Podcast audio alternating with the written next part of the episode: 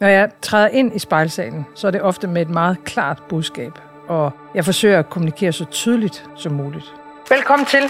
Situationen udvikler sig, og den er desværre meget alvorlig. Men sandheden er, at inden jeg går ind ad den dør, så har der været mange svære overvejelser. Måske samtaler med folk, jeg stoler på, som kan udfordre mig.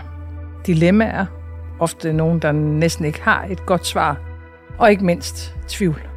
Hvad synes du er det svære i det her? Hvad er begrænsningerne for at bare makse den ud på ligestillingspolitik? Hvad er det, du synes er de balancer, man skal have? Jeg tror på, at det er i den politiske debat om alt det, der er svært, at vi bliver klogere på os selv og på hinanden. Vi er ikke længere herre over vores egen skæbne, og den grunderkendelse, den tror jeg slet ikke altså, er, er sunket ind rigtigt. I den her podcast, der håber jeg, at der bliver tid til flere af de nuancer, som nogle gange forsvinder i den offentlige politiske debat. Tid til en ærlig snak om de dilemmaer, som vores verden unægteligt rummer. Prøv at den... Når man... Men hvis, hvis den indiske befolkning beslutter sig for i morgen at hoppe på det samme tidspunkt, så ruller jordkloden jo. Det er jo, det er jo der, vi skal løse klimakrisen.